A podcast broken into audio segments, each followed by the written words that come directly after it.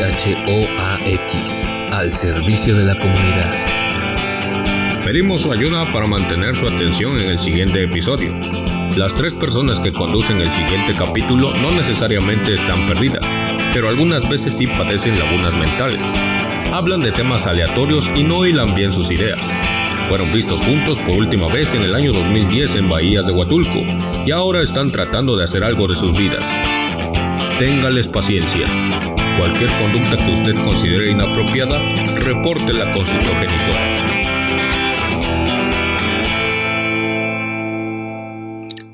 Hola, ¿cómo están? Bienvenidos a un nuevo episodio de Minotauros Podcast, mitad bueyes, mitad humanos. Hoy, como siempre, tenemos la presencia de Ángel, ¿cómo estás? Ah, muy bien, muy bien. Ya esperando que llegara este día para volvernos a platicar sabroso. Sabroso. Vientos. ¿Y tú, Osami?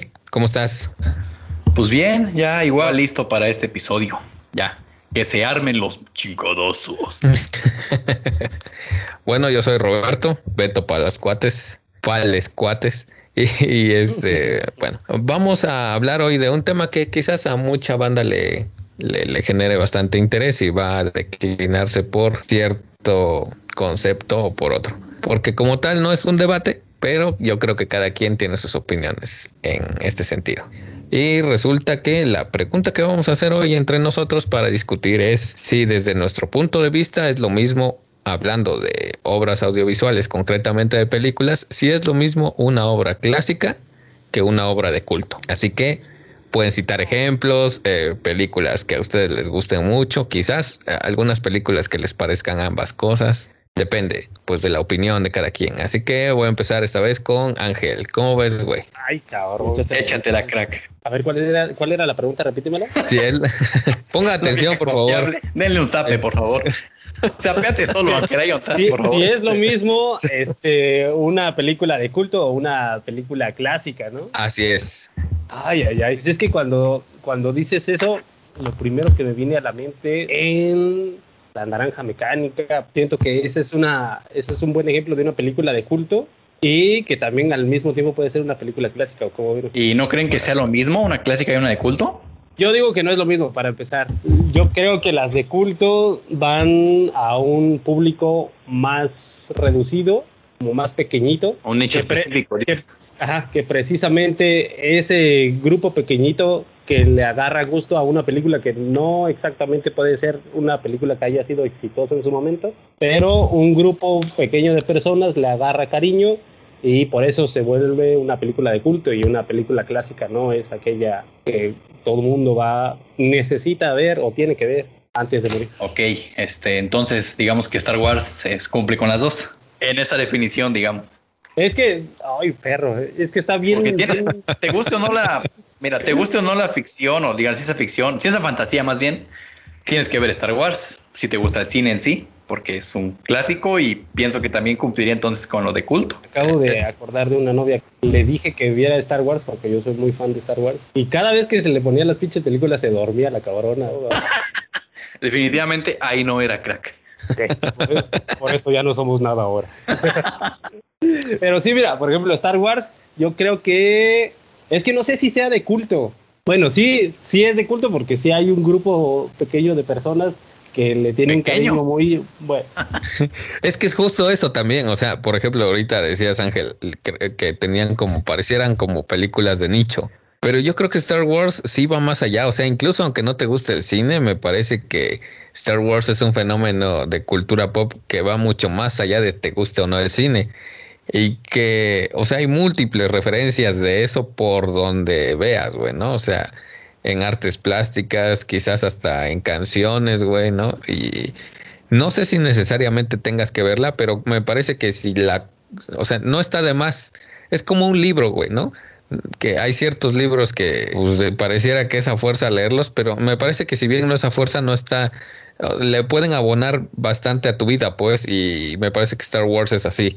Entonces, eh, cuando tú dices que hay un nicho y de pronto Star Wars, yo no sé si sea una obra de culto o clásica. A mí me parece que sí cumple con ser clásico y no sé si necesariamente sea de culto. Muchas veces pienso que las obras de culto son obras que no fueron valoradas del todo en su momento y que a lo mejor se hicieron con ciertas limitantes que saltan a la vista, pero que la historia y el guion se impone sobre las carencias ah, de formalidad, digamos. Entonces, eh, muchas veces no nos damos cuenta o no digerimos en su tiempo o en su momento, no, no digerimos bien lo que nos quiere comunicar la película.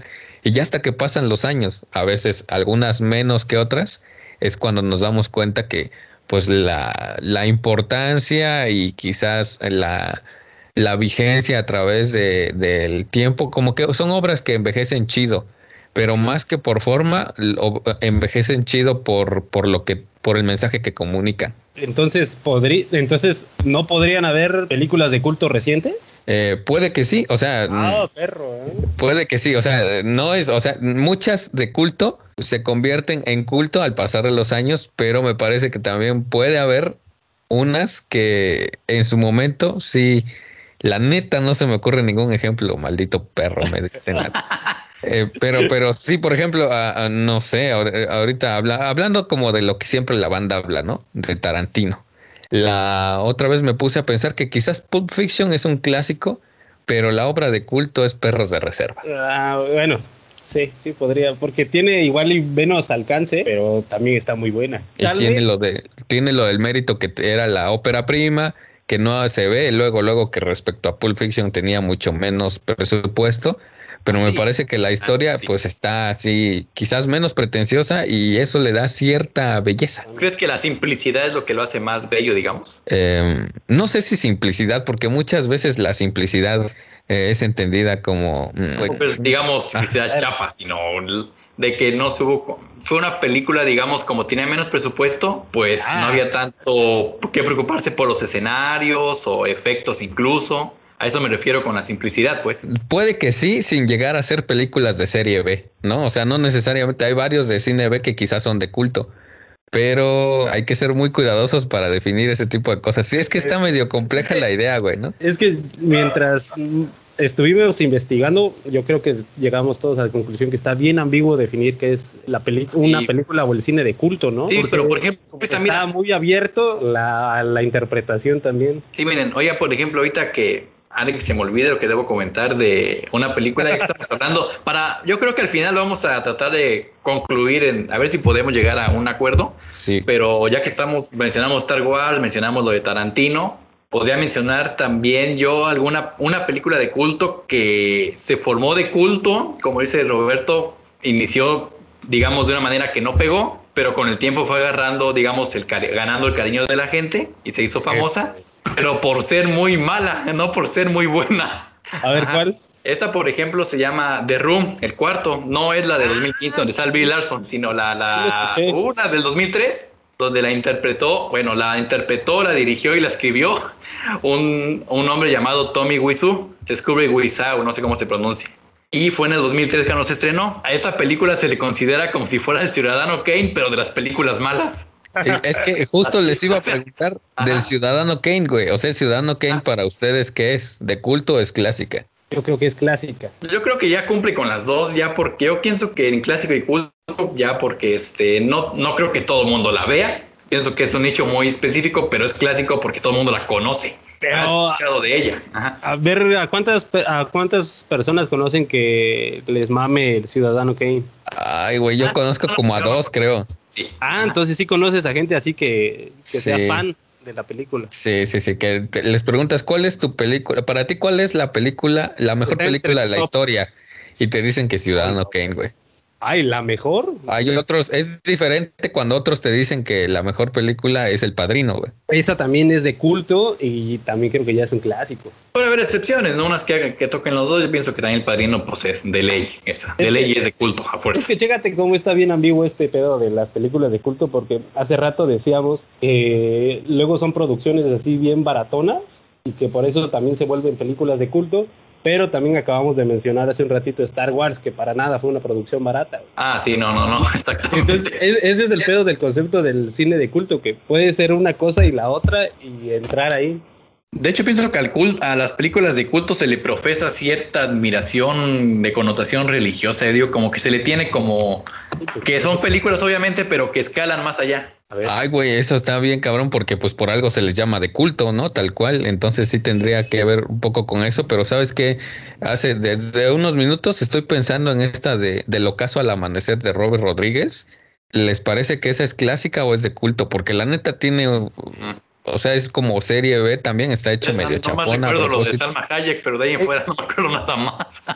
Pues es que está bien piñata también la trama, ya, o sea, llega un giro de tuerca y uno dice, ah, no mames, pero la sigues viendo, güey. Pues es que sí hay varias películas malonas de este güey, de Robert Rodríguez, que... Ajá, porque puras de ese estilo. Por, el hecho de, por el hecho de que son así, malechonas a propósito, te quedas viéndolas, güey.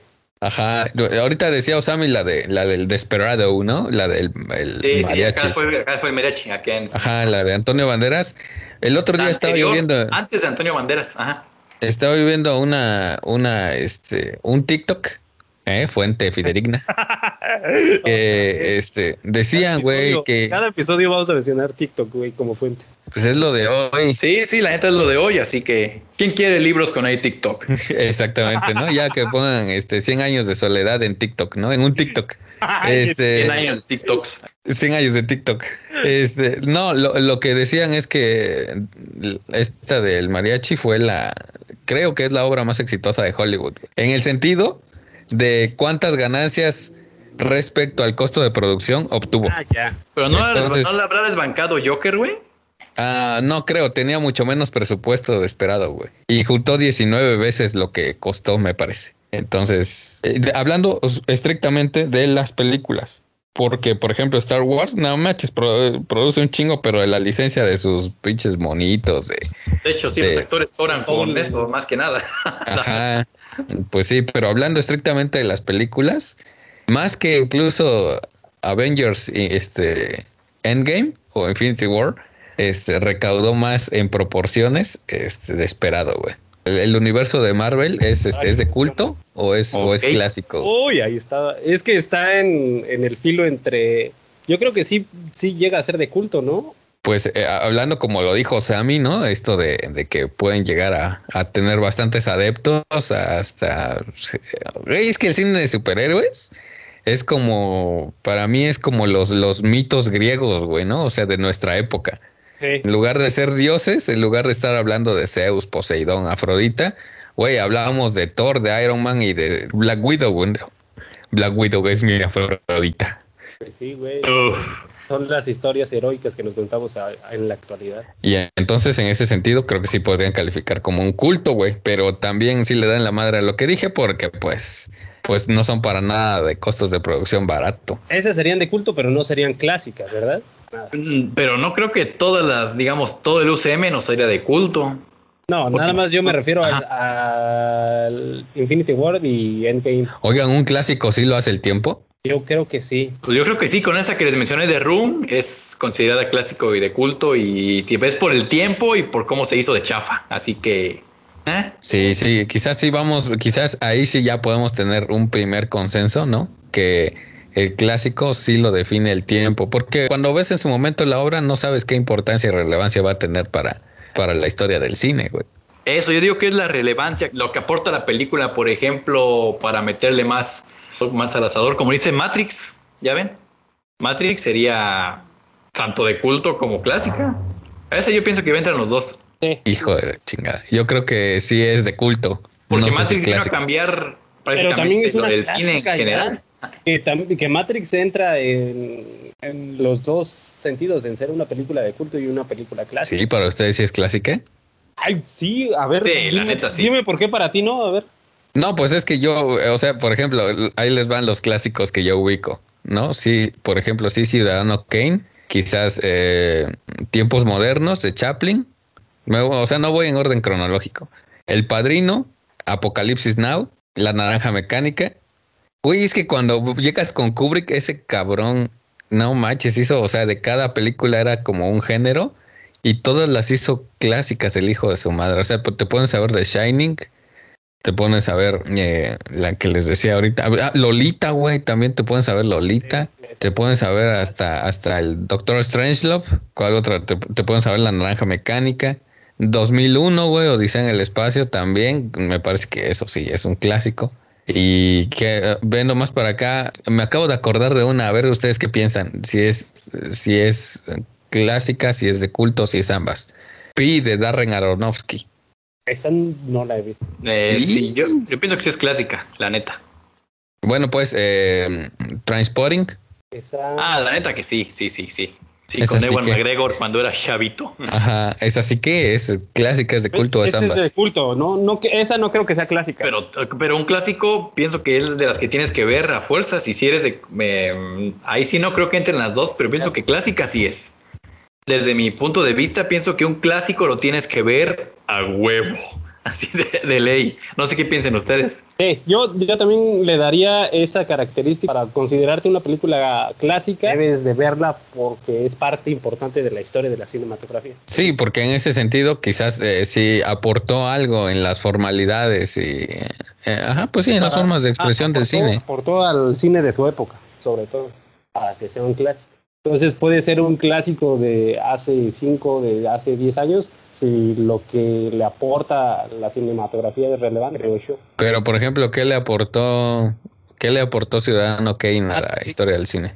Ay, perro, yo pensé que... Vaya, vaya. Matrix, que tenías problemas que no la considerabas. Bueno, pues, ¿qué le aportó Matrix? Yo pienso que fueron eventos en su tiempo, ¿no?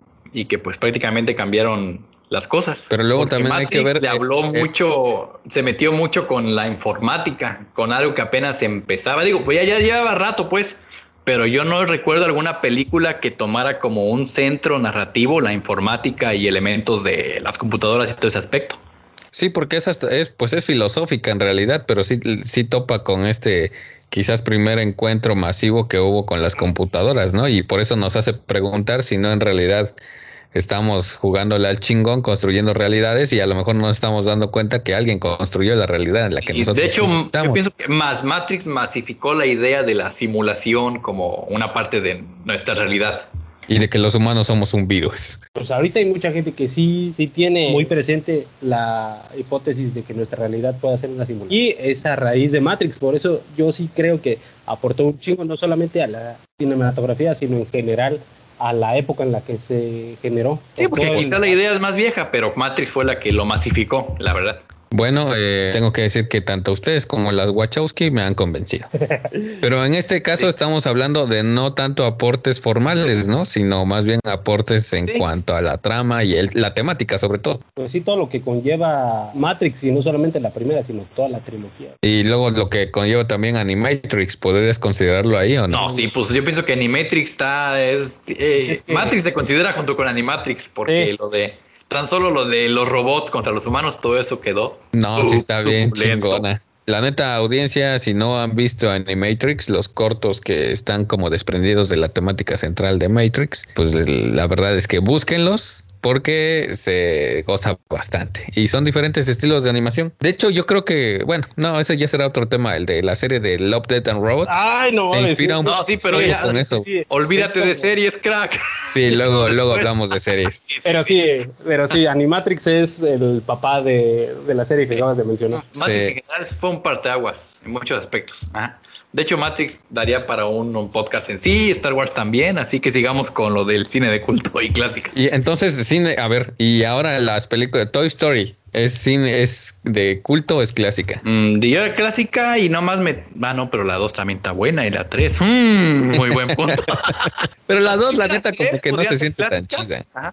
Las primeras tres yo las consideraría como clásicas porque con la tercera se pone un fin que la cuarta no tendría por qué haber seguido. Pero yo pienso que las primeras tres sí podríamos considerarlas como un clásico y quizá la primera de culto. Yo nada más dejaría, de- yo nada más le daría el título de clásica a la y de culto también a la primera de Toy Story, pero al resto ya no. Hijo de su madre, yo creo que Toy Story es la pero que. las la- dos sale Zork. pero sale desde la primera, está ahí dibujado en la cajita de voz. Ah, no, sí, pero ya, ya como personaje ya soy tu padre. No, está chido. Pero ahí otra vez caemos a Star Wars, ¿no? Es tan pinche, te les digo, va más allá que pues están llena de referencias en todas partes. También eso, que la, una película clásica se hace referencias constantes a ella, no importa cuánto tiempo pase. O sea, otros directores le rinden como homenajes a esas obras. Así que también eso es como una pista para detectar lo que son los clásicos. Ya lo de culto otra cosa, ¿no? Pero los clásicos, por ejemplo, ahorita como estamos más o menos hablando. Entonces, si sales en Los Simpson y te hacen referencia, ya eres un clásico. Mmm, interesante. Por ejemplo, hay una película que le hacen una parodia en Los Simpson que es cuando Bar se fractura la pierna y le regalan un telescopio que yo no, no he visto la película, yo tampoco la referencia gracias a los Simpsons. Pero se han ocupado varias, varias parodias de esa película que yo no recuerdo tampoco cómo se llama. Sí, el que, que está lisiado y está viendo cómo matan a alguien enfrente, ¿no? Su vecino. Ah, ah, sí, güey, ya sé cuál dicen. O sea, eso no. Tengo que, tengo que decir algo, güey, que me van a madrear. En mi casa no me dejaban ver los Simpsons, güey. y nada más. Y nada más teníamos una tele, güey. Entonces me pasa lo mismo que con los videojuegos, que yo crecí sin esa como esas referencias y llegó un punto en el que ya me valió madre, güey. Entonces yo la neta ni he visto Los Simpson, güey, pero soy capaz de decirles cómo se llama esa película, güey. Ángel, ¿quién invitó a este pelafustán a este podcast? Discúlpenme, cualquier cosa, culpen a mis padres, güey. esos, que esos güeyes había sido mala cuando me prohibió sabritas, no. No, no, no, no, no, güey. Mis jefes Aquí está el meme de, este, ponen una criatura pequeña y arriba Satanás, así está la cosa ahorita. Pero regresemos al tema. Porque si bien no me dejaron ver Los Simpson, yo después sí vi La ventana indiscreta de Alfred Hitchcock. y es esa la que ustedes ah, hacen referencia. Hitchcock es clásico por su cuenta, por su existencia es clásica, crack. Y esa, Pero ahí psicosis está más cabrón. culto, ¿no? También. Híjole, güey, es que no sé, no conozco Pero ahí Oigan, ¿no creen que... más que en sí ya se considera el director de culto, ya más que sus películas ya son parte de? Sí, muy probablemente sí. Sí, ¿quiénes sí, porque más ubicarían en esa, en esa condición? En la, pues sí, Kubrick, ¿no? Kubrick, Tarantino también, ¿no? Entra ahí. Sí, Tarantino yo sí lo metería en un ah, director de culto y popular al mismo tiempo. Porque sí, Spielberg tuvo una época en quizá, ¿no? Pero. Pues está ahí, güey. O sea, por ejemplo, yo creo que quizás una de las, más, de las más de culto de, de, Spielberg es Encuentros cercanos del tercer tipo, güey. La lista de Schindler también es de él, ¿no? ¿De quién es? Simón, sí, sí, es de él. Ah, pues ahí está, entonces. Entonces sí lo metemos a la categoría de culto como director. Pero digamos que como director, yo creo que no. No, porque si fuera director de culto, todo lo que toca lo haría de culto pienso yo, o la mayoría de películas, de obras. ¿Y cuáles no ha vuelto? No, la neta sí hay como Minority Report, ¿no? Que es de él y la neta no está tan... O sea, no, no es un fenómeno como Jurassic Park, güey. Pues nos trajo también Indiana Jones, pero pues lo hizo junto con George Lucas, así que... ¿George Lucas lo metería? Pues en Star Wars y obviamente, pues como que... ¿Ves que al meter Star Wars es que George Lucas es un dios, crack? pero es lo único que ha hecho, güey, ¿no? O sea, es lo único. Pues sí, pero pues, con eso único ya ¿Qué más quieres? Dicen. Bueno, pues sí, es un. Star Wars y contribuyó con Jones también. Ajá. a ver, les doy otro nombre: Tim Burton. Ay, ese güey no me gusta, güey. Pero dicen que tiene más mérito así, ¿no? ¿Quién? Ahí lo de Tim Burton, que él no fue, no es el que no es el que tiene todo el mérito de la ¿cómo se llama? De la narrativa cinematográfica, de la fotografía, pues. Entonces, ¿quién? Estoy checando aquí mis apuntes, crack. pero mientras sigamos con otro tema, ahorita les digo el nombre. ¿Cómo ven no, pero, a, pero, un comercial? Dale, vamos en lo que Osami revisa sus apuntitos. Sí, porque sí, de hecho aquí los tengo en la nota. Bien. ¿Estás cansado de ser un pobre diablo? Y como ya estás bien peludo, no puedes aplicar para la beca de AMLO? Pues te compadecemos ser patético, pero te traemos la solución. Así como el expresidente Echeverría necesita ahora dos empresas para administrar sus bienes raíces, Peña Nieto consiguió sus casas blancas, o Díaz Ordaz metió con chicas famosas, y así. Ser presidente de México te traerá grandes beneficios. Oh, ¿y cómo consigo eso? Mis amigos son pura gente alejada de la política. Con el dedazo Power lo puedes lograr. Aléjate ya de esos aspiracionistas de pis que piensan que se puede vivir bien sin estar en la política. Cuánta ingenuidad. El dedazo Power es como el guantelete del infinito, pero toma de dedo. Y a la mexicana. Solo señala y desea que el PRI te cobije. serás el López Portillo. Si te va bien, ni una Echeverría. Y tus propiedades seguirán siendo muy rentables al pasar de los años. Si te va mal, que se sea su colosio. Hazte amigo de un político que mire la presidencia de la República. Y siendo un lamebotas, serás el elegido para sucederlo en el cargo y protegerlo. ¿Y por qué no solo pido dinero y ya? ¿Por qué mejor no te vas a la verga? Llame ya al 800 Quiero mi dedazo y se lo damos. Aceptamos todas las tarjetas, hasta Cuerpomatic. Dedazo Power.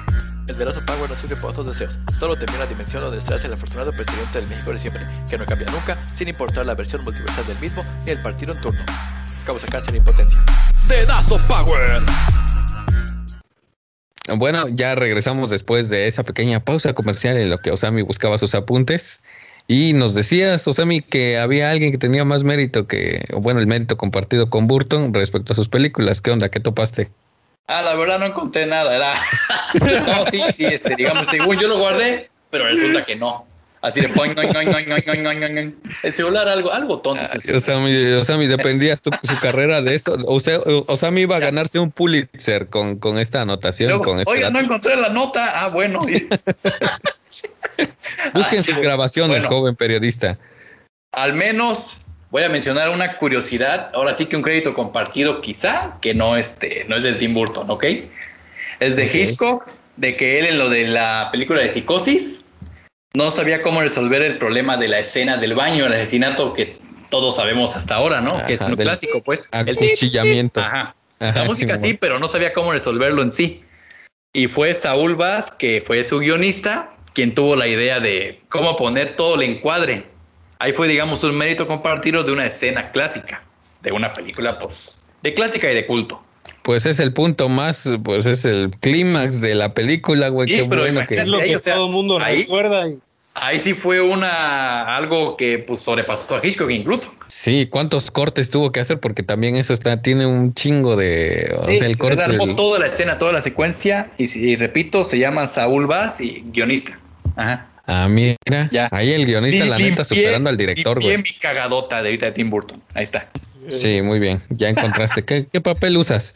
Busca, busca entre el, el papel lleno de caquita para que, para ver si no hay aventaste la nota de Burton, güey. Ah, no, de hecho, con, con pura agüita, crack. Tienes esos retretes japoneses. Con razón veo tu, tu rostro siempre tan alegre en tus fotos de perfil. Se las toma cuando va al baño. De hecho, sus, eh, el- el- los ojitos del minotauro del logo de este podcast están inspirados en la satisfacción que siente Osami al limpiarse la cola con el chorrito de agua. Simplemente con agüita. Muy bien, seguimos en el tema. Eh, ah, ¿Tienen alguna otro, algún otro ejemplo que les cause así como confusión entre si es de culto o es Mm. clásica? Ah, podemos ir. Entonces dijimos que, ah, antes de seguir con eso, dijimos que Spielberg, entonces sí está catalogado en directores de culto o no. Yo digo que no. Yo digo que no tampoco. O sea, clásico quizá. Una vez un profe de cine me dijo que, que si tuviéramos como directores en, en un aula, o sea, como si fueran alumnos de un grupo escolar, todos los directores, Spielberg sería el típico ñoño que se sienta hasta enfrente a copiar todo bien, güey. ¿Ustedes creen que es cierto eso? Yo Este, creo que no, porque él tiene su marca. O sea, yo, yo diría que sí se puede reconocer el cine de Spielberg. Pero es la niña de los plumones, güey, ¿no? Pues por eso te digo, pues se puede reconocer. En un salón puedes reconocer a quien es que ocupa diferentes plumones para algo. Puedes reconocer su cuaderno, pues. Oigan, ¿Nolan es de culto? Christopher. Sí, Christopher Yo pienso Nolan. que con el tiempo quizá lo sea, pero ahorita le daría simplemente culto, Ajá. Ah, de culto no creo que sea todavía. Pero para allá va. ¿Y, y David Lynch? No, pues güey, sí, ese es de culto y clásico, pero popular no mucho. Sí, porque lo clásico es que no le entiendas a sus pinches películas. Es un clásico, dice. Eh, Eso sí. es Güey, la primera vez que me frustré fue cuando vi Mulholland Drive, güey, hijo de la chingada. O sea, muy chingonas las escenas, bien musicalizadas y todo. Y ya cuando acabó yo dije, ¿qué? Hasta en el DVD vienen así como 10 claves para entender la Mulholland Drive. Hijo de la frega, ¿cómo lo odié, güey? Me frustró bien, cabrón. Fue el primero que hizo que me pasara eso. De él es la del hombre elefante, ¿no? Ah, sí, también. Sí, también. Pero bueno, ese ya tiene una estructura como tal. La de Mulholland Drive sí está. Está más loca. Está Matrixienta. Y luego está Lost Highway, que también se parece mucho a Mulholland Drive. Oigan, ¿y qué opinan del cine de culto en México? Ah, para allá iba Simón. Qué bueno que lees mentes, güey. Este, y les iba a preguntar por uh, Matando Cabos, es clásica de culto. Matando Cabos, yo ya ni siquiera me acuerdo de qué se trata la vi Sí, cuando igual. salió, güey, pero ahorita si me preguntas cuál es la trama de la película, no me acuerdo. Yo creo que una clásica tú puedes recordar la Hasta trama. O sea, puedes dos, como. Yo creo que en una película clásica se puede recitar la trama como es, ¿no? O sea, puedes hacer Sí. una sinopsis quizá. ¿No se acuerdan de qué trata Matando Cabos? No, güey? no, Bueno. hecho, yo me acuerdo de la escena del coche ahí solamente, pero no me acuerdo de la trama. Ajá. Sí, está cabrona porque está esa volando. escena del coche, el, la, esa escena del coche la hizo un este director de Stoneman, eh, así en que trajeron de que era gringo, que es gringo, lo trajeron a México para hacer esa esa escena, güey. Yo Y luego hasta eso salió en las noticias, güey, de eso sí me acuerdo. Y luego que el que estuvo a cargo de manejar el coche era un vato que también era director de, de dobles aquí en México. Pero que el gringo le dijo así como de, no, güey, no mames, no hay manera en que se pueda meter un vato ahí en el coche y que hagan esas cosas. Y el mexicano le dijo, ahorita yo te enseño cómo se hace, padre. Un y salió, güey. Y él, o sea, que dicen que lo que hace muy bien el güey que dijo, aquí vamos a hacer la escena en el Azteca es medir. Lo dijo Christoph en su canal de YouTube. Dice, lo que hace ese güey así muy cabrón es medir, mm, o sea, como las velocidades, ah, en qué dirección va a salir el coche y dónde poner las cámaras para que salga una escena chingón. Entonces, quizás esa escena del coche sea lo que más aportó al cine mexicano, pero un, no por una escena, una obra creo se convierte en un clásico, ¿no? Entonces, quizás a lo mucho es de culto en, en México matando cabos, no llega más. Eso sí estoy de acuerdo. Y ahora pues hablemos de lo que detonó este podcast, ¿no? Que el público no sabe, pero fue Amarte Duele. Y si amarte duele, ¿es un clásico o es de culto? Es- Bestia. no es. Y yo sigo pensando que aquí sí cumple con ser clásico y ser de culto, desde mi opinión. Ah, Tienes que verla si te gusta el cine mexicano y más el cine en general. Pienso que tienes que ver Amarte Duele. Y es de culto porque pues tiene cierta esencia que la hace especial. Ya, yo digo que sí es clásica, pero no es de culto porque no he visto a gente. Bueno, no, sí he visto, sí he visto en Halloween disfrazándose de, de estos güeyes. Güey, De- los nombres son los de Renata, eso es algo que ya está en el imaginario popular. Sí, no, sí, sí, Renata, tú conoces a alguien que se llame así y le gritas, güey.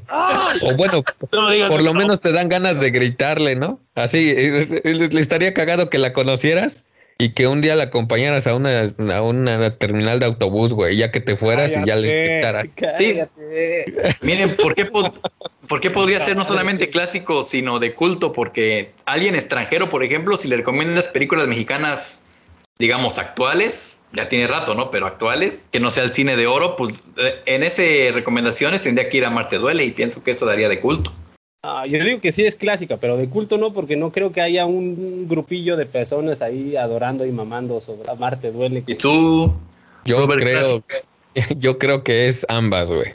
Ah, tú sí crees. O sea, me parece que la aportación de Amarte Duele es hacer un cine, quizás fue más desinteresado, güey, ¿no? Y ahí, ahí tiene mucho mérito porque al ser una obra desinteresada sí. y, y que era pues como muy lineal en su narrativa, creo que ganó abarcar a un público bastante general y se ha convertido en un clásico a tal punto que está en la cultura popular mexicana, güey.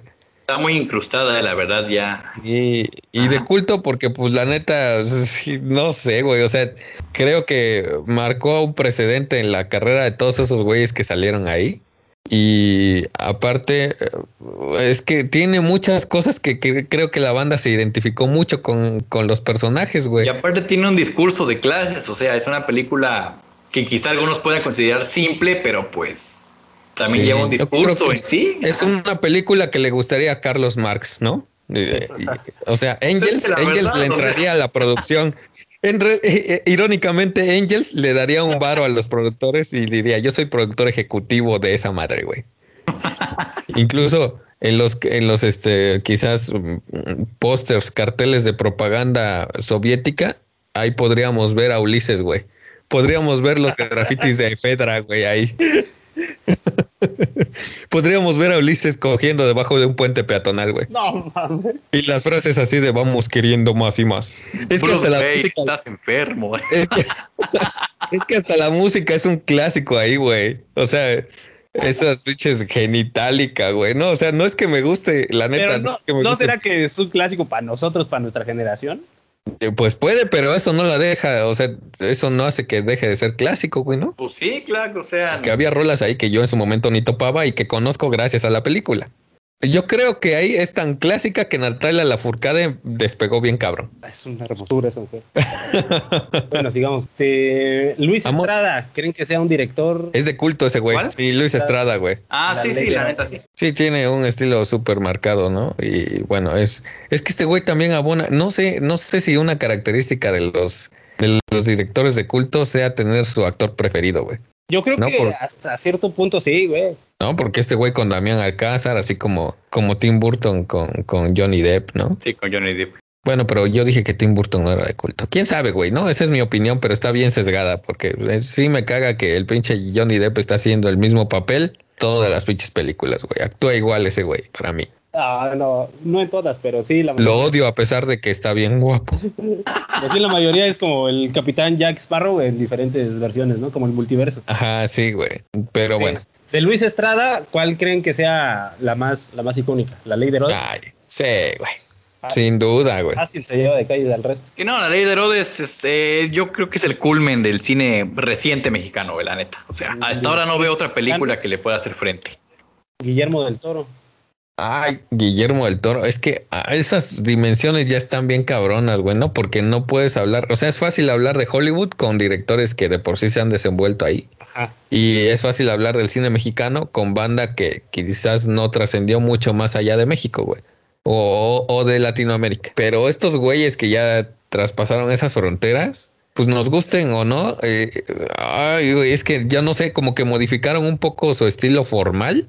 No sé si lo mejoraron o no, pero se ve ahí cierta diferencia, güey. O sea, porque, a ver, ahí vamos con otra obra. Antes de pasar con Del Toro, Iñárritu, güey, y su Amores Perros, ¿es clásica o es de culto? Ay, güey, yo creo que. También las dos. Las crack. dos. Eh, ahí sí estoy. Sí, Pero pues Sí, todos estamos de acuerdo en que la primera parte, ¿no? Porque la segunda, las demás ya no. El perrito y el otro ya, ya pesa. La del Richie, Richie, esa. Sí, o sea, nadie se acuerda de esos más que para hablar mal, pero lo de, lo de Amores Perros, los de Gael García, eso está. Uf. Y lo del chivo, ¿no? O sea, el chivo que es el, ese güey no más es su personajazo, güey. A mí me latió, un buen. Pero sí toda la escena del choque, güey. El hecho de que a mucha gente quizás le puso a su perro Coffee por el pinche Rottweiler ese que salía ahí. Pero Y es sí, que sí, sin dudas es las dos. Los clásicos impactan, o sea, impactan, impactan a la gente, impactan el mundo, impacta- impactan el cine, pues. Entonces, Iñárritu con Amores Perros, bien ahí. Cuarón con sus... eh, ¿Y tu mamá también? ¿Es clásico o es de culto? Mm. Yo creo Yo, yo diría que no es clásica, pero sí es de culto, ¿no? Yo no la pondría en clásica. Sí, güey, yo la yo también de de culto acuerdo. como un nicho. Ajá. Sí, ya hay gente que... O sea, todos nos acordamos quizás de los charolastras, pero yo creo que así hay gente que, se, que hizo de los charolastras su modus vivendi, güey. Sí, sí, sí, sí. Pues te digo un culto, pues, porque ahí ya formaron pues un culto prácticamente. O sea, que es la misma palabra. Sí, una película que se llama Enixium, ¿no? Y dice, sí, ay, ¿es de clásica o es de culto? Así de vaya, vaya, vaya. Sin duda es de culto. Una película que se llame La Iglesia de Cristo de los Últimos Días. ¿es, de clá- ¿es clásica o es de culto? Este, Esa está bien volada, crack. eh, ¿Cuál otro? Ahora sí vamos con Del Toro. Tú, Ángel, propusiste Del Toro. ¿Qué película te venía a la mente de ese güey? El espinazo del diablo. A la madre. ¿No la han visto? Sí, sí la he visto, sí la he visto. Ajá. Esa Ya tiene mucho tiempo, güey. Pero no sé si la pondría en alguna categoría de esas. Yo creo que sí, chance de culto, sí. Pero yo pienso que el director en sí es. No creo ahí que sea una ahí estamos con un director de culto, ¿no? Más que nada. Porque Guillermo del Toro le imprime su esencia a las películas en sí. sea, sí hay mucha banda que le mama a Guillermo del Toro, ¿no? Sí, exacto. O sea, ya forman un- una, una profesión pseudo religiosa alrededor de él, porque ya sus películas se esperan, pues ya sin esperar la trama, sino su esencia de él. Ah, sí, es cierto, tienes razón. Yo no sé qué tiene más alcance, si sus películas o sus tweets. Eso de, ah, voy a darle una, voy, voy a darle, voy a darle el boleto de avión de ida y de regreso a, a este güey que, que, que sí la arma, pero que es pobre. Tu gran corazón es lo más grande. Sí, su gran corazón y quizás sus niveles de colesterol, quizás sea también de lo más grande que hay. Pero, pero nos caes bien, Guillermo, si nos estás escuchando o si por algún error en la Matrix nos llegas a escuchar. Nos caes bien. Creo que, creo que eres, lo voy a decir, lo voy a decir como el portavoz, creo que eres el padrino de bautizo que todos quisiéramos, güey. Oh, fácil. Sí, la verdad. O sea. La Sí, neta es que a estas alturas, por ejemplo, voy a hablar por mí. Me, quizás si me preguntaran a estas alturas, oye, güey, ¿le damos control Z a tu bautismo? Yo diría que sí. Pero si todos tuviéramos, eh, si, si- si- si fuera a huevo que nos bautizaran y tendríamos que escoger un padrino, te escogería a ti, Guillermito del Toro. Este, güey. Porque eres buen pedo y porque eh, tienes lana, ¿no? También por eso. Yo creo que sí vendrías cada 6 de enero. A, yo sí te creería. Yo, ¿Te yo, si imaginas llega que Guillermo del lo Toro, contestaran un tweet, crack? no, Sammy se muere, güey. Guillermo del. Toro es el amigo que todo mexicano quisiera tener al chile. Por eso, por eso. Y al ser el mejor amigo que todo mexicano quisiera tener, quieres que apadrine a tu hijo, ¿no? No, mejor que me padrine a mí. Como Salma Hayek, güey. Cuando se buscó de compadre a Carlos Slim. Así de, ay, no más. ay". Bueno, ya me estoy poniendo muy Daniel Bisoño. Este, sigamos con las obras de culto y clásicas. Las, el Santo contra las mujeres vampiro. Culto o clásico. Todas las de Santos son de culto y son clásicas, crack. Resuelto. Siguiente. Eh, vamos con Buñuel. Hijo, no mames. A ver, Los Olvidados. No, güey. ¿Es clásica o es de culto o es las dos? Changos. Yo creo que es más clásico que de culto. Ay, no, yo creo que es las dos, güey. Por eso no dije que no. Ah, pero bueno, pero, creo que pero es. dices que es más clásica. Sí, hay mucha banda que no la ha visto, güey. Y que la conoce por lo que se dice alrededor de ella o porque ha visto alguna foto, pero no ha visto la película. Ah, bueno, sí, sí, sí. De hecho, hablando de eso de Buñuel que dice Ángel, de hecho hay una nota de Squire del 7 de septiembre de este año. Ajá, que ya se pone va a redimir, o las sea. 110 mejores películas, crack. Y pone la número uno como Viridiana de Buñuel. Ah, mira. Yo no la he De visto. 110 películas que hay. Y las demás son japonesas mezcladas ahí, pero la número uno es Viridiana de Buñuel, que según ellos es la mejor de todas, pues. Ya que Ángel lo trajo a colación. Yo no la he visto, así que no puedo juzgar si sea clásica de culto o qué onda. Pues es que mira, si ya está ahí, es clásica de ley. No sé si sea de culto. O sea, coincidimos con el autor. No, güey. Todos. Buñuel sí era de culto en sí. Güey, el perro andaluz. ¿No les parece que Buñuel era el Dalí del cine? Pues, Aparte se llevaban, sí, güey. porque eran surrealistas los dos, eran cuates, vivir en una época muy psicodélica. Eh, yo digo que sí. Yo creo que si los comparamos en ese nivel, ambos pueden ser de culto y clásicos. Pero es que la neta, Buñuel no sé si de culto, güey. Yo creo que indudablemente es un clásico, pero no sé si de culto. Podría ser de culto porque es un nicho muy pequeño el que lo sigue viendo, ¿no? O sea, aunque sea un clásico, no creo que todos estén viendo eso. Ya, ya me acordé de otro que puede resolver esto. O sea, podemos abordarlo y quizás así ¿Dios? se resuelve de Buñuel. No, güey. Incluso alguien que, que puede darle una patada en los huevos a Dios, que es ¿Seno eh, Sama? Al- Alejandro Jodorowsky, güey. Y porque no porque sea muy chingón, sino porque está muy pinche viajado ese güey. Es que ustedes es conocen, creo, al. Jodorowsky de al Jodorowsky New Age. Y Ajá. no sé si han visto películas de ese güey. Pues no me acuerdo el nombre, pero me acuerdo la del güey que tenía a alguien cargando un vaquero en la espalda y estaba en un desierto. El topo. Topo. Ah, bueno, es está. la más conocida. El topo es el que vas a hacer, ¿no? Este. El topo es el el que cuelga, dice. Yo diría que es, es de culto así nomás. O sea, de- no es quitarle mérito, pero es de culto Sí, porque es de un nicho, la neta. Yo también creo que es de culto. Sí. Y al, de- al resolver eso que es de un nicho, entonces podríamos decir que, bueno, mi conclusión con este Buñuel es que el director es de culto y eh, Los Olvidados es un clásico, Ah, pero también tiene culto. O sea, no necesariamente, para mí es mucho más clásico que de culto hablando concretamente de Los Olvidados. Van a creer que no me acordaba que Tim Burton también dirigió El Gran Pez. No, Ah, sí, bueno. Ya sabe, güey. Y tiene toda la pinche firma de, la "Oh, demonios". del- Oigan, Este- hablando de, de cine de otras latitudes, Amélie, Amélie la francesa, la película francesa, ¿es clásica o es de culto? Clásica. Clásica, es clásica. no creo es que parte sea- de es parte de la obligación de uno como cinéfilo. Si te gusta el cine, verla. Ajá. Oye, pero si en Francia cada cierto tiempo se disfrazan de Melín, güey. Ajá. Culto allá, güey, pero no. Ah, pues todos de culto también, ahí está. Pero entonces, todos- Ahí está, que ya lo resolvimos. Ya, ¿ves? Ya de estamos culto. resolviendo ya. A ver, Kurosawa, Ah, pues no, ese güey es un dios, ese va más allá. Es el tiempo, lo hizo, lo hizo súper clásico, crack, y de culto, pues porque es Kurosawa. Bien, porque es Kurosawa. Eso no me dice mucho, pero, pero estoy de acuerdo contigo. ¿Algún otro director, güey? Porque nos la pasamos hablando de Hollywood y de México. Y hay más cine allá. A lo mejor hay clases. consumimos, güey. ¿No, ¿No han visto cine noruego, güey? No mames. Uy, ya llegó un mamador. ¿No has visto cine experimental este, de Hungría? Así. Eh, y sin subtítulos. ¿No han visto el cine que se hace en las islas Burundi? No mames, güey. Así, así de, uy, perdón.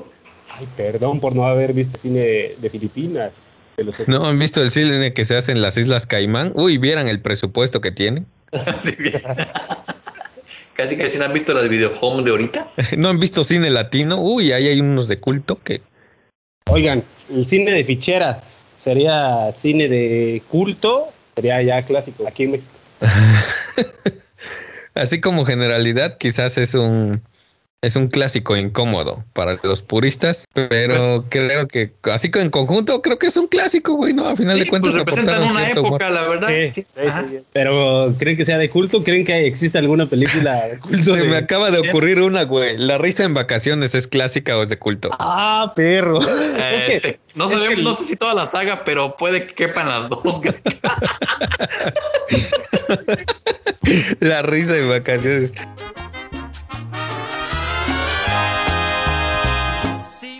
Que Se baila de aquí para acá. Esa canción, al menos en la generación, pues que vamos el ahorita, pues pasito sí, cualquiera lo conoce. Incluso no dudo que los chavos de ahorita, o sea, incluso los de 2000, 2010 todavía la tienen que haber escuchado, o sea, la neta. Entonces, para ustedes, ¿es de, es de las dos? es que, güey, estábamos bien mamadores con el cine Es que- noruego y llegamos a la risa en vacaciones. Es que, güey, No, no sé si las es que con la siete o risa en ocho vacaciones tienes una paradoja. Son películas quizá pedorras, piteras, por cómo están hechas, pero son un clásico por la época que representan, por el estado del cine en esa época, y son de culto porque es, es, es de la misma época que representan como que las hace especiales. Eh, Pues es que a mucha gente le mamaba, ¿no? O sea, dice mi, mi, mi papá me cuenta, güey, que se llenaban las salas de cine por ir a ver esa madre, güey. La neta, y es, y es un cine de una época en específico, o sea, o sigue habiendo, no sé hasta cuándo, cuál fue la última, eso sí no lo sé. No sé, yo me quedé en la 13, creo, güey. No, yo me quedé en la 8, creo, nada más, güey. Ay, güey, pero sí, yo creo que, ay, güey, ahí sí son, no sé, güey, si es culto, sí es para mí. No sé si sea clásica o no. Sí es clásica, güey, Sí, chingue su madre. es clásica, es Yo clásica, creo la que- neta, sí. Creo que es No. clásica y de Voy a culto. ponerle la risa en vacaciones en este momento, voy a ver qué me aparece, a ver. ¿Qué tal si sigue? Si esa joya sigue siendo sin nosotros aquí. Las de las de las de Caperucita que aparecían después de que mm, acababa Chabelo, esas. ¿Qué pedo esas? Ah, ya, ya, ya, ya. Yo creo que esas son clásicas, no creo que sean de culto. Igual la de Pulgarcito, ¿no? Esas, todas esas que salían. Ándale, Ya son clásicas. Porque para ser Sí, de culto, clásicas. ya, ya se murió la gente que, que, que las veía como de culto, güey. Ya, si no se han muerto, ya las dializan, ¿no? A ver, este, el, el patrullero 777, ¿ese qué es? ¿Cantinflas? Sí, güey. Es que mira, yo creo que Cantinflas estuvo chido mientras fue blanco y negro. Sí, pues ya. Cantinflas en blanco y negro es clásico, ¿no? Digamos. Ajá. Sí, son clásicas. Ya cuando agarró color Cantinflas, no, ya. Aunque yo pensaba lo mismo, pero cuando vi la del embajador me hizo reír mucho, ¿eh? Pero Ah, no, la- era no las, no las una pondría como otra. clásicas, no las pondría clásicas oculto. O sea, para ustedes Cantinflas es como Amarte duele. Mientras estuviera blanco y negro estaba chingón y ya cuando ponían a color valía madre. Es que a color cambió todo, no solamente fue lo del color, sino que cambió su discurso, cambió su forma de, de hacer comedia, cambió mucho, pues, la verdad, Los tres García, clásica o de culto. las dos. Ay, güey. Sí, las dos, las dos. Es que Pedro bien, Infante pienso que es culto en general, crack. Hay personas que siguen yendo a sus tumbas y siguen profesándole y, y, y aún se le trata con, ciert- con bastante respeto al mencionarlo. O sea, El rey del barrio, clásica o de culto. Ay, pues es Tintán, crack. Ah, Clasiquísimo ahí les va una, ahí les va una que, que, a ver. Macario, güey. Las dos también, las dos. Eh, la neta, las dos. De hecho, es de las mejores películas mexicanas. Hecho, que creo que aparece hasta en Square también, a que les dije ahí aparece Macario. No sé dónde me pareció haber leído que van a hacer como un, un reboot de Macario, pero en animación. No, güey, que no lo hagan, güey. ¿Qué? Eh, no sé dónde lo leí, pero me pareció que lo leí. Porque ¿quién va a hacer la animación? Anima Studios, los mismos que hacen al Chavo del 8, güey. Al Oye, Chavo, el Chavo del 8 pegó también en animación, crack. Sí. Oye, hablando del Chavo del 8, los este ah, las el películas. chanfle, güey. Espirito, puta, esas son. Y no me- es que yo no soy fan de Chespirito, la neta. Sí, pienso que es de nicho, ¿no? O sea, si eres fan de ese personaje, pues vas a ver el chanfle, pero no creo que sea clásico. Pues yo no soy fan, pero la conozco, güey. Ah, yo también, güey, pues es que te la ponían en la tele cuando no había más que dos canales de televisión. O sea, eh, también estamos llegando a un nuevo punto. Quizás hay clásicos por obligación, güey, ¿no? O sea, en el sentido de que eh, pues la- los medios nos lo estuvieron, ensart- en- estuvieron ensartando tanto esa obra que a huevo la conoces. Yo creo que en México así funcionan muchos clásicos, güey. Finalmente Televisa es el que tiene los derechos de un chingo de esas madres. Pues Pero por ejemplo, si vamos a eso, por ejemplo, la de contracara de, o sea, ahora yéndonos a lo gringo, de contracara de este Nicolas Cage. Nicolas Cage contra Travolta, no es ni, yo pienso que no es ni clásico ni de culto, pero la pasan cada, la pasan, sigue pasando todavía, desde que eras, uh, desde hace años. Es que sale barato tener los derechos de reproducción, güey. Pero sí hay algunas que nos la chutan, como, a ver, este, mi pobre angelito. Ah, Ah, mi pobre angelito, pero la uno sí güey. es clásica, ¿no? La uno sí es clásica. ¿Y no crees que sea de culto? Sí, yo pienso que esa, esa, esa sí cabe, esa sí cabe en esas dos. Ay, esa nos la chutan así a cada rato, güey, en televisión ayer. Bueno, pero hay películas que, Titanic. que, pues no hay problema. Oye, pero Titanic, no, sí es de culto y también es un clásico, güey. Sí, sí, pues sí, nos guste o no, la neta, sí. Rocky. Ah, no, ese. Cuidado con Rocky, eh. Rocky, Rocky es Dios. Yo amo la saga de Rocky, güey, la neta. Yo nunca he visto una película completa de Rocky, güey. ¿Dónde se ¿No? bloquea a estos tipejos? ¿Qué tiene más castigo, no ver los Simpson o no ver Rocky? Ya, ya sé quién. Yo pienso ya, que no ve Rocky. Discúlpenme, güey. Sí. Ah, sí. Ah, gracias, Osami, güey. Eres mi, mi- No mames, te voy a poner ahorita una pinche insignia de fan. Y también no ve los Simpsons, los bloquea a los dos. No, pero no la he visto completa, pero sí he visto pedazos de, de varias películas de Rocky. Algunas. que también luego están en cable a cada rato. Simón, Pe- acá roto pero, la repito. eh, pero nunca llego de al hecho viene el remake o al final. de Rocky 4, eh. Así que pónganse a verlo. Ah, con, con el Iván. No remake, sino 40 minutos adicionales, pues. Ah. El Snyder Cut, pero de Rocky 4. Ah, hay que decirle a nuestra audiencia que Osami se desvive por el Snyder. Y para mí no tiene nada de brillante ese güey. ¿Ya viste el Snyder Cut? Ahorita ya, Ya estamos, ya que trajiste. Ah, yo no lo he visto. Yo pienso, ese- yo pienso que ese es un clásico reciente, crack. Bueno, pero es que también, si la opinión viene. Y es de nicho y es de culto porque hay gente que le profesamos cierto, cierto eso- amor pseudo religioso. Eh, Eso sí te lo creo, eso sí no lo pongo en duda. De que es de culto, es de culto. Ahí está, ven lo que decíamos. De, de- reciente decían, y está, pues tiene este año. Es que sí pueden, sí pueden haber cosas de culto recientes. El Joker es que es para ustedes. Pues es Pero, que es, es eh, sí es clásica, ¿no? Y No, yo creo que todavía no sabría estamos. decir. Yo creo que todavía no ha llegado el tiempo para decir si es clásica o no, pero yo creo que sí ya se volvió de culto. Eh, sí, es cierto. eh, no sé, este Watchmen para ustedes. Mm, yo creo que de culto, no clásica. Sí, ¿Sí? yo también creo que Entonces- es de culto. Entonces estaríamos también poniendo a Snyder como un director de culto en sí, para un nicho.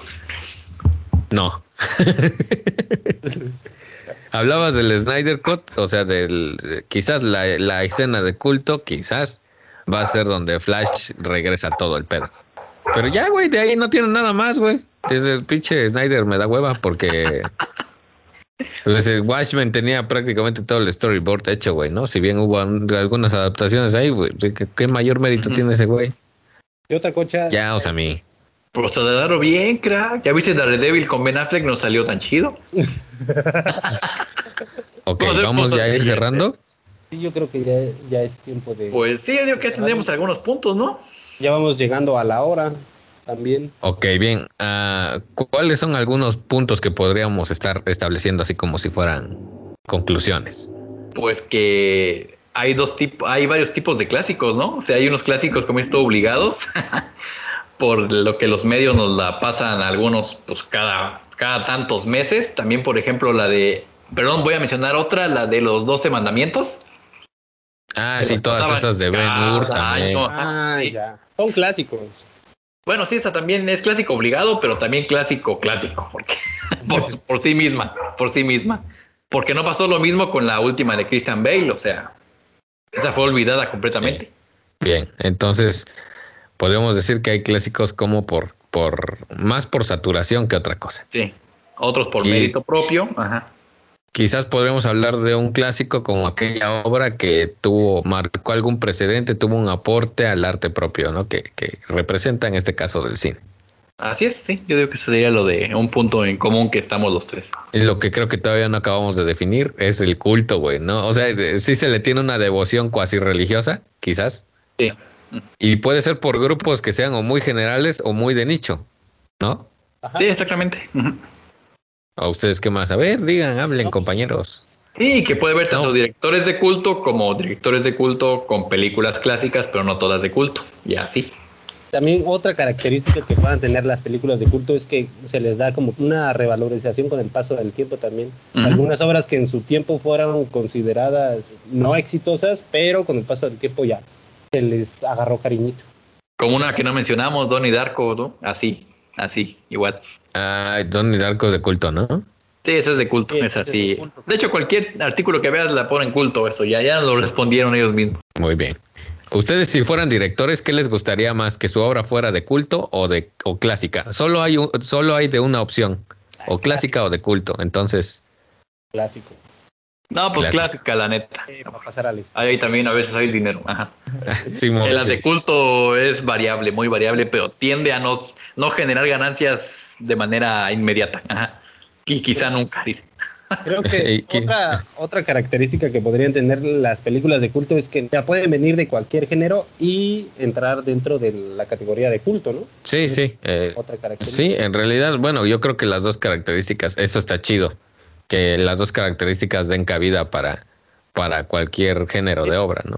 Sí, porque incluso no hablamos de documentales, ya lo hablaremos quizás en otro episodio. Sí, ya, se- también. Sí, documentales, falsos documentales también están re buenos. Sí, sí, están chidos. Pues bueno, esas son las conclusiones. Discúlpenos si usted acaba de perder un poquito más de una hora con nosotros y no llegar a nada, a ni madre. Por algo Este, pero pues aquí no se pretende, no son, últimamente no somos libros y para qué nos consumen. En todo caso, la culpa es de usted, así que Sáquese de aquí. no nos esté culpando nada. Sáquese No de aquí porque nosotros también ya nos vamos a ir. Bueno, eh, también antes de despedirnos quisiéramos decirles, recordarles nuestras redes sociales para que vayan y nos sigan. En Facebook búsquenos como Minotauros Podcast. En Instagram nos pueden buscar como minotauros.podcast. Y en Twitter como arroba minotauroscast. Para que vaya ahí, le dé follow, vamos a tratar de estar subiendo contenido variado que pues haga todavía más amena la experiencia eh, de estar escuchando a este tipo de, contenido au- auditivo de estos tres guapotes que usted pronto va a conocer. Oh, sí. Sí, sí, pinche Ben Affleck. No, pinche J-Lo no vas a ver, güey, si seguir con Ben Affleck o apañar a Osami, güey. No vas a ver. No vas a ver distinguir, crack. Cámara, muchachos, nos vemos en el próximo episodio. Bueno, nos escuchamos en el próximo epuso- episodio. Episodio. Nos escuchamos en el próximo episodio y se cuidan mucho, por favor, sigan usando cubrebocas. Se lo lavan. Sobres. Sobres. Bye. El podcast que usted acaba de escuchar no tiene el visto bueno del Sindicato de los Trabajadores de la Radio y la Televisión, ya que se encuentran sesionando en las paradisíacas playas de Bahías de Huatulco. Citatir, CTM, Sindicato de Vanguardia. Cítate, cítate.